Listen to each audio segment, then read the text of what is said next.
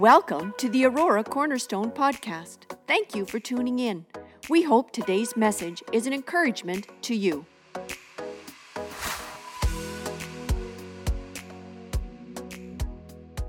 This week, um, or leading up to camp, about a month or, about a month before camp, I was listening to this song, and sometimes God speaks to me through worship and prayer.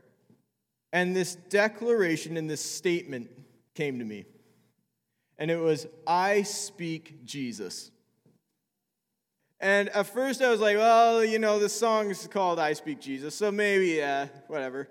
But it just kept coming in my head I speak Jesus. And then I was out visiting some people that don't, that don't attend this church, and they wanted to pray with me for camp.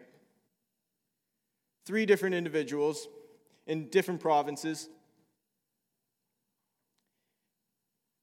And as they're praying, I didn't say anything about it, but as they're praying, they say, We just feel like we're supposed to say, I speak Jesus.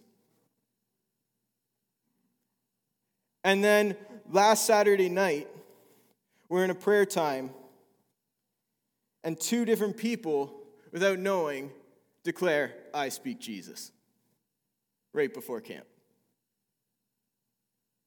And you might say, well, what, what's that got to do with it? It's just the name. It's not about the letters, it's the power in the name. Right? And over the past six months or so, with our children's ministry and with our youth ministry, I've come to this place where this, there's this, this fire in my heart to be rooted. Throughout this summer, uh, our youth ministry, we've been taking turns as leaders each week and we're writing a devotional. And the theme of the devotional is rooted planted for, firm, growing tall, extending out.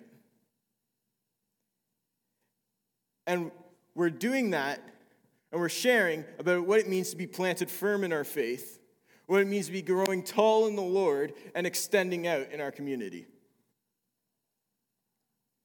And can I share something with you? I think that's key for today. We need that today. We need to be rooted, we need to be planted firm. Anything can be rooted, but if you're not planted firm, then you can be uprooted. And so that leads to the title of my message today. It's called Preparing the Way, Make a Straight Path. So, if you could name the biggest crisis in North America today, what would you say it is? Maybe it's that the Leafs have not won a playoff round since 2003. Or maybe it's COVID. What's this, year three, year four of COVID? Are we still in COVID? Maybe, maybe not. Or how about maybe the fact that we're kind of entering a recession? And while all those things may or may not be important to you, maybe they have varying levels of importance. Maybe here's one that should be of the most importance that in our society today, in our world today, we lack identity. We lack identity in our town, in our province, in our nation, and our world. And there, all of a sudden, it's like it came out of nowhere, there's this issue of mental health. It's taking the world by storm. Before COVID, in the United States, one in five people had a mental health condition. If you want a number, that's 47.1 million. In 2020 alone, that number increased by 1.5 million. I firmly believe that a lot of this comes from a lack of identity today, and therefore, with no identity, feeds a lack of purpose. We need to be rooted. We, did know, we need to know who we are and what we're purposed for. or else we'll just continue to go searching for something that's not real. So I want to go to Matthew 3, verses 1 to 12. So, Matthew 3, verses 1 to 12. I'm going to start with verses 1 to 6. It says, In those days, John the Baptist came preaching in the wilderness of Judea and saying, Repent, for the kingdom of heaven has come near. This is he who is spoken of through the prophet Isaiah. A voice of one calling in the wilderness, Prepare the way of the Lord and make straight paths for him. John's clothes were made of camel's hair, and he had a leather belt around his waist. His food was locusts and wild honey. People went out to him from Jerusalem and all Judea and the whole region of the Jordan, confessing their sins. They were baptized by him in the Jordan River. So, to start out, when I'm reading scripture, oftentimes I get caught up in phrases and wording. And initially, when I first read this scripture, the first phrase that stood out to me was the phrase, in those days. What's that got to do with anything? In those days. Why not in this day? Why don't you just say, like, a long time ago in a land far, far away? But they say, in those days. So if we look at the historical timeline, if we look from chapters 2 to chapters 3, there's a 30 year gap. There's a 30 year gap from the birth of Jesus to the arrival of this guy named John. And if we were to look at a larger scale, there's a 400 year gap between the last time the Lord spoke to Israel through a prophet and now John the Baptist. 400 years. That's generation after generation after generation after generation of not hearing, seeing, or experiencing anything from God. They, they went about their lives every day being told that they should believe in something that they didn't experience, hear, or see. At that point, you got to think it just felt like a textbook. Like they're just reading out of a textbook about things that are supposed to come true, but nothing's happening. This God loves me, but he's not speaking. This God created me, but he's not here.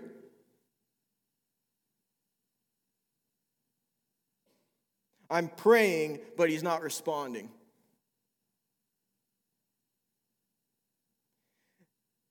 So think of that 400 years, and then all of a sudden, out of nowhere, comes this guy wearing a, cam- a clothing made out of camel's hair and a leather belt. And he's saying, The kingdom of heaven is near. After 400 years of nothing. I don't know about you, but I would think he's a lunatic. 400 years, hasn't heard anything.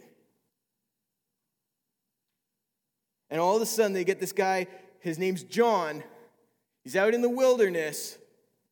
He's pretty loud, maybe a little abrasive. He's passionate, and he's saying, The kingdom of heaven is near. And Matthew even says, This is he who is spoken of through the prophet Isaiah. Take that in for a minute. 400 years since the prophet spoke, and now John's here. And 400 years ago, the, the prophet spoke of John. He gave John identity and he gave John purpose through the Lord. John's identity and purpose is spoken into existence.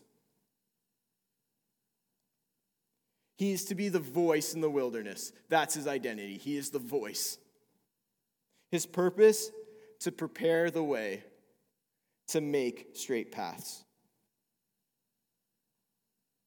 So, how does that relate to our culture today? Well, if we think about it, We're all kind of stuck, we're all, in some ways, we all feel kind of stuck in the wilderness.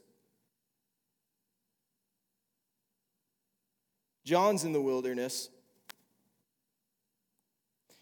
What is the wilderness?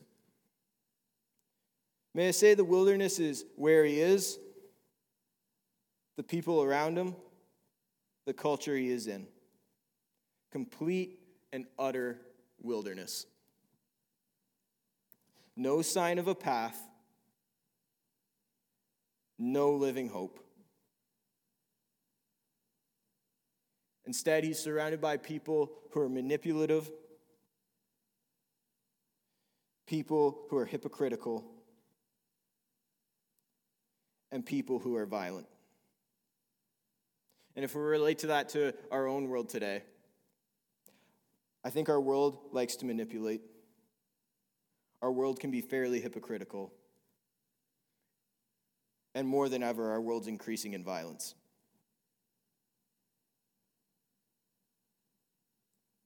And if we're to think of that, maybe, just maybe, it's because very few of us have had a God given word spoken over our lives, one that gave us identity and drove us in purpose. Maybe it's because between generations we failed to speak life and belief. We've gotten so used to hearing authority's voice and thinking it's God's. When really we need to, st- we need to take from the Word. We need to take His words. Parents, grandparents, spiritual fathers and mothers, mentors, leaders, influencers. When it comes to the generations behind you and even ahead of you, may you speak over their lives as the prophet Isaiah did for John that your prayer and words of encouragement would not just be for them to say a prayer of salvation. Can I stop right there for a moment? Some of you aren't going to like when I say this. A simple prayer of, I just want my kids to be saved, isn't enough today. I just want my kids to be saved. It's not enough today.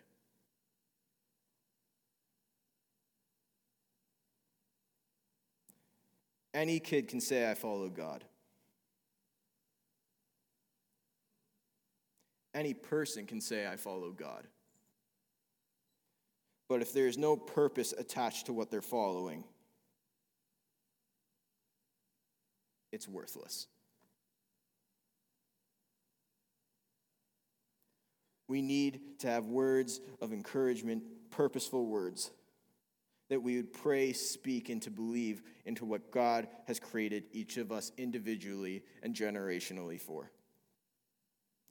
First Thessalonians 5:11. Therefore, encourage one another and build one another up, just as you are doing.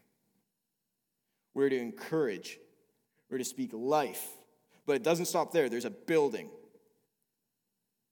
You can't just say, give an encouragement, and then walk away and never say anything again.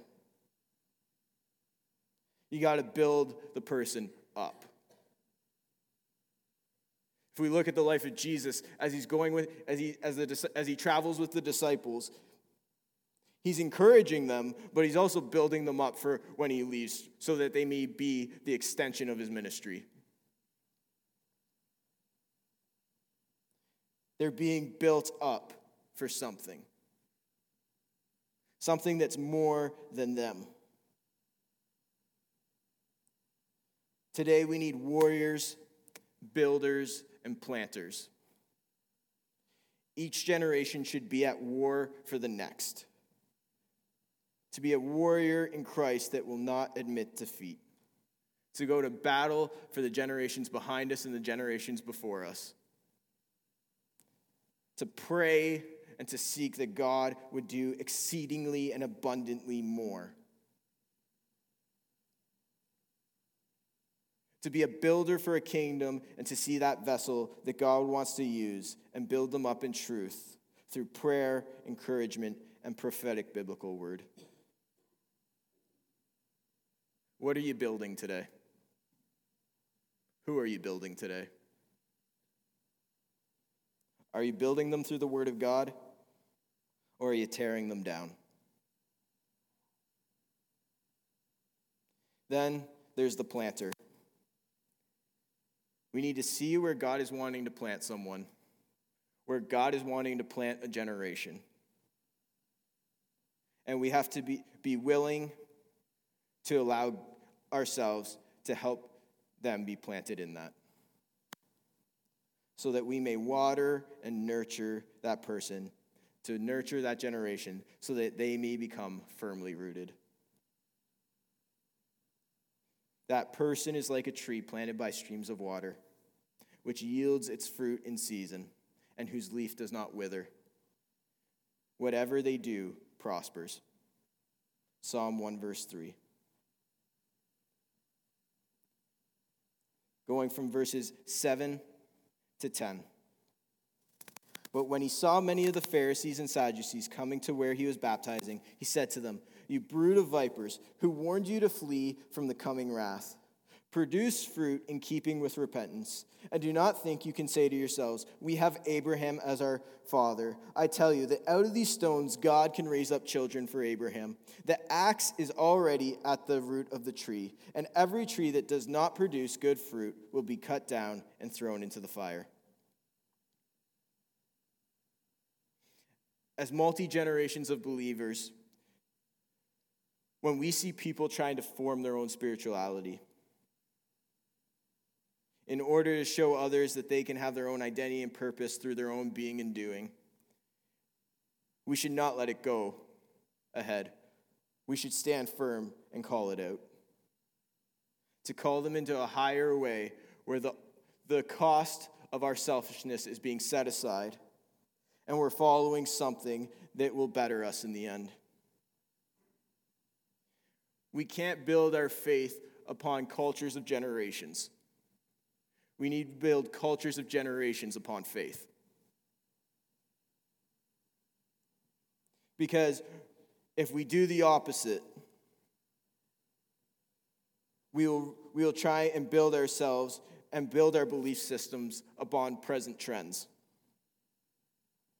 And it's in those very moments where a cycle begins. A generation goes from searching for identity to creating identity to falling in that identity. The evidence of this is what we just read. The Pharisees and the Sadducees pressing on people to live a certain way that is more based upon the trend of the society than the law of God. We need to be planted by streams of water. The tree is us, the water is the Spirit. The Spirit of the living God is truth. When we are planted, we are built to last, not to wither, to stay refreshed and not burnt, to stay distinct and not passive. The definition of passive accepting or allowing what happens or what others do without an active response or resistance. Distinct, recognizably different in nature from something else of a similar type. Passivity is the acceptance of selfishness in myself and others. To be distinct is to reject passivity and live truthfully. I've been so caught up lately in uh, the story of Dietrich Bonhoeffer. He was a German pastor and martyr. And in his book, The Cost of Discipleship, he opened the first chapter with these words When a man comes to Christ, he bids him come and die. So, what do these words mean? Well, Bonhoeffer writes these words in the midst of a concentration camp, condemned to death by the Nazi regime in the closing days of World War II.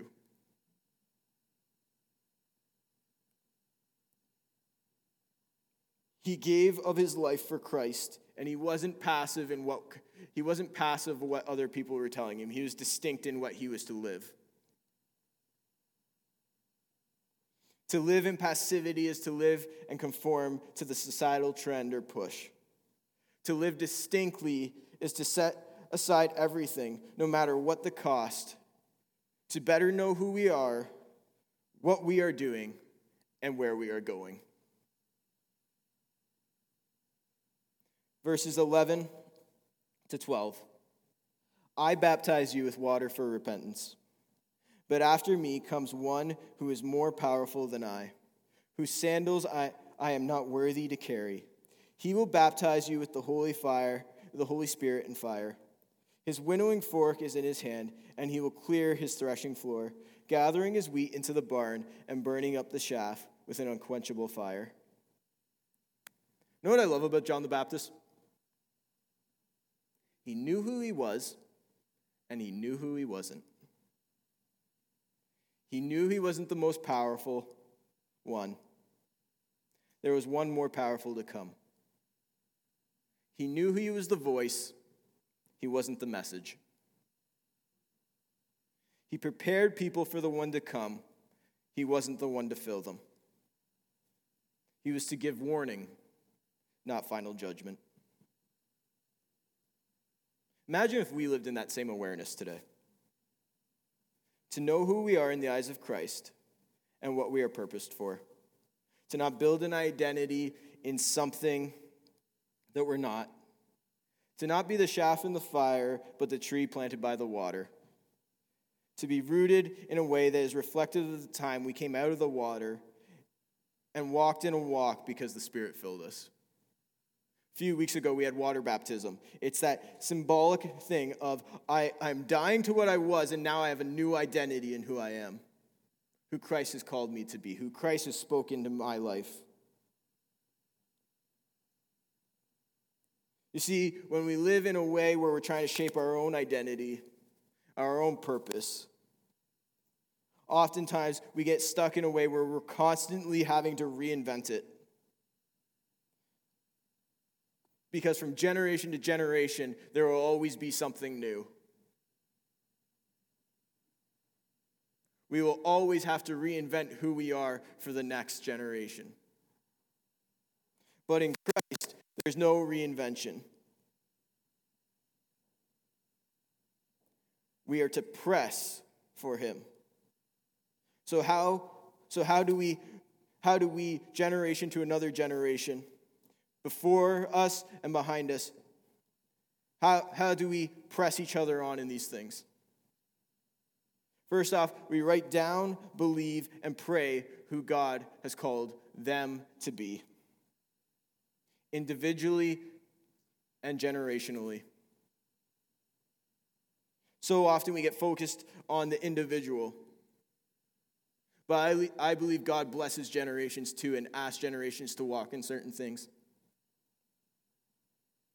Number two, we call it the giftings we see in them. The giftings aren't meant to be stagnant, the giftings are meant to move. I remember the year, my year off between high school and Bible college, and I wasn't sure what, what I was going to do. And so I finally decided to apply to Bible college, and it was very much I was taking a chance. Because I didn't really know if this is, I, I felt like God wanted me to go there, but I didn't really know if I wanted to go there. And I remember I filled out this application, and I had to get a few other references, and they, they had to write down the giftings they saw in my life. And I remember one, fr- one guy asked me, Brett, what are, what are the giftings you see in your life? I looked at him, and in a classic kid answer, I went, I don't know.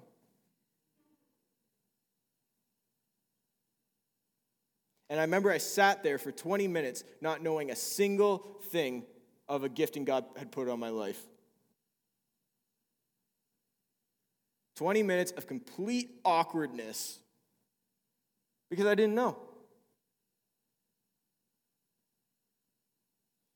And after 20 minutes, I thought, well, you know, my parents always prayed when I was growing up that God would give me a spirit of discernment.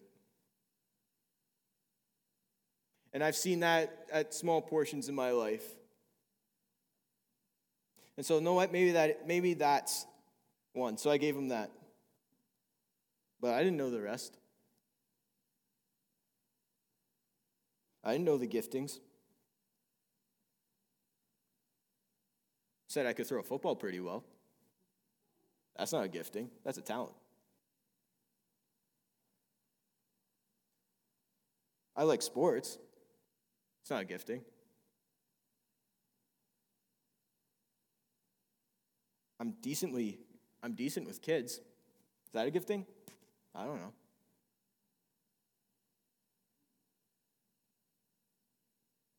But ever since then, I, the giftings have been called out of me. And thirdly, the way people took time to prepare the way for me to walk.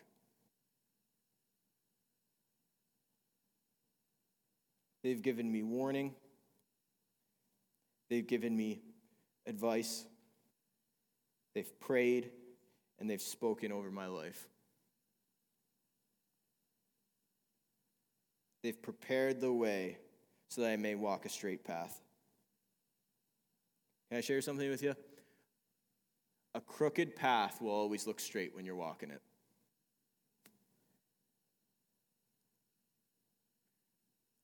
Because you will always walk it thinking you're going in a purposeful direction, but really you'll just be going in loops.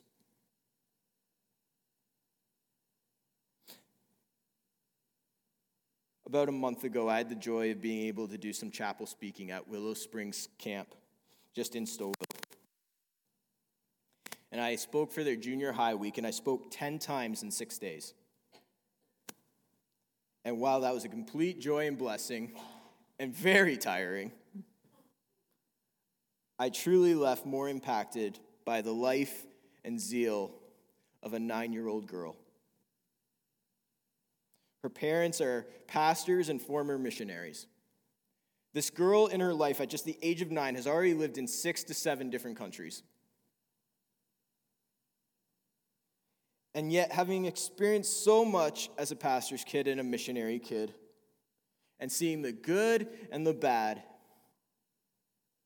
she still had the confidence and the boldness to come up to me one day and so boldly tell me, Brett, I'm going to be a pastor one day. And throughout the rest of the week, whenever I was there for breakfast, chapel, dinner, or chapel again, she was attached to my hip. I, it, was like, it was like she was glued. I couldn't get her off, you know? And she was asking me questions about ministry, how to best share Jesus with people. She was asking to read my sermon notes. And when she got my sermon notes, she'd ask, Why do you write it like this? Why do you phrase things like that? Brett, that doesn't even make sense.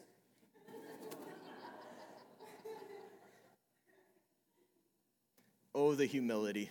Is that inspiring yet, though? on the Thursday night at that camp, I spoke on going. And I don't think I've ever said you gotta go so many times in one message or in a day, let alone 20 minutes. You gotta go. You gotta go love your neighbor. You gotta go share the gospel. And I left that night not sure of what the response was. Left that night not sure of how it was taken.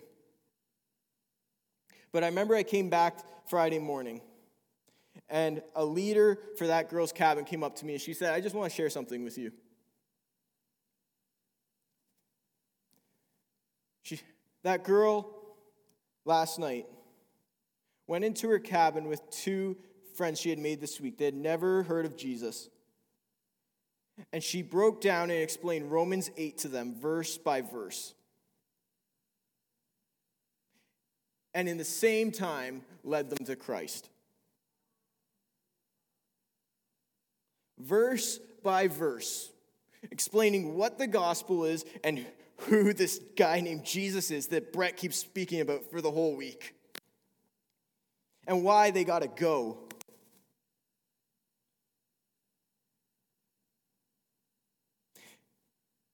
And while the zeal and the passion for this girl is evident, and the call is distinct, we cannot go without recognizing that this girl has clearly had people do each of the previous three things for her. And it was so evident, I was so inspired to the point on the night where her mom came to pick her up for camp. I went up to her mom and I thanked her mom. And I said, Thank you to you and your husband for pouring into a, this, your daughter and allowing your daughter to walk in what she's been purposed for. Thank you for seeing the call and not hanging up.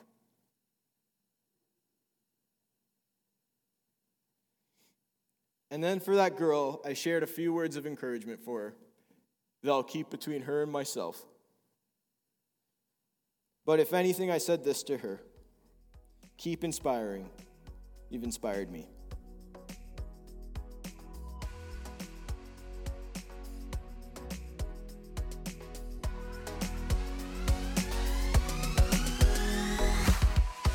Thanks for listening to the Aurora Cornerstone podcast remember to subscribe.